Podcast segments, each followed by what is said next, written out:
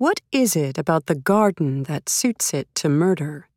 Plants, plantings, and various horticultural paraphernalia make frequent appearances in mysteries, whether detective fiction or the more generic crime or gothic. Perhaps it is the gardener's natural malice toward weeds, rodents, and other garden undesirables. Rare is the gardener who can approach a slug without homicidal intent. Or perhaps it is the mythic struggle between good and evil, first played out with Eden's slithering snake against a garden backdrop. Let's face it, gardening can be murder. My love of murder mysteries hatched early. It began with selections from my siblings' bookshelves. Being last born has its advantages. There were Hardy Boys, courtesy of my brother Jerry, alongside the yellow and black spines of Nancy Drew from Patty and Kay. In the low brick building that housed the public library in our northern New Jersey suburb, the Black Stallion mystery was a favorite. I read it over and over again. When I graduated from the children's room to the grown-up side of the Chatham Library, I discovered the many titles of Phyllis A. Whitney. These were gothic mysteries, dripping with suspense and romance, punctuated by cliffhangers. At the time, the fact eluded me that Whitney's The Moonflower referred to the climbing Ipomoea alba, although both the plant and the Japanese-style gardens that showcase it were prominent in the plot. Nor was I aware that the author's middle initial A stood for Ayame, the Japanese word for iris, a hint she had been born and raised in Japan.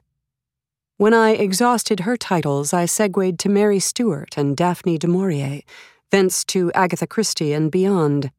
The gore and glory of the public library's mystery section, along with P B S, Acorn T V, BritBox, and Hallmark Mysteries, have sustained my habit ever since. With the mystery genre booming in print and on screen at present, I have had no problem satisfying my cravings for crime. Reading mysteries predated my gardening fixation by decades. It wasn't until my zigzag path to garden writing landed me with editor David Wheeler and his superb journal Hortus that detective fiction and horticulture dovetailed for me. My article, With Malus Aforethought, appeared in the spring two thousand two issue.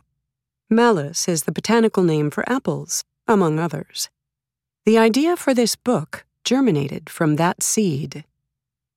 This survey of the mystery genre and its horticultural connections, the poisoned pen and the trowel, is by no means exhaustive. It is limited to fiction available in English, due to my own language limitations. Within that, detective, suspense, and crime fiction abound, though avid readers of same may note with horror the omission of some favorite authors or titles.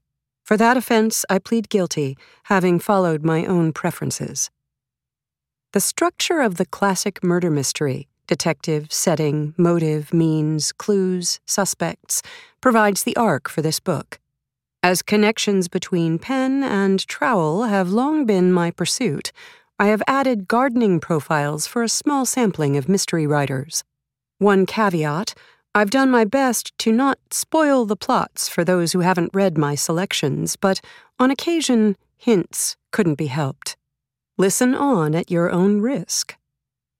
Like most mysteries, those of the garden variety call for a minimum of one sleuth.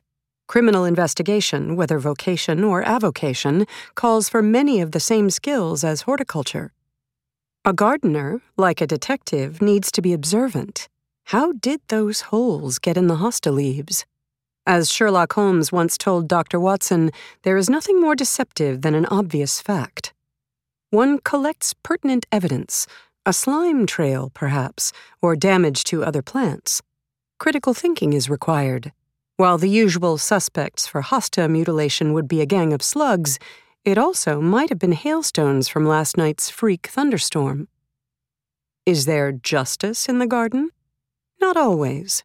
A sad truth is that once the verdict is in on a plant problem, there may not be a practical or ecologically sound way to fix it. Those bright red beetles that appear to disfigure the strappy leaves of my lilies will come back every year despite my best efforts. Closure is one of the more reliable comforts of the mystery genre.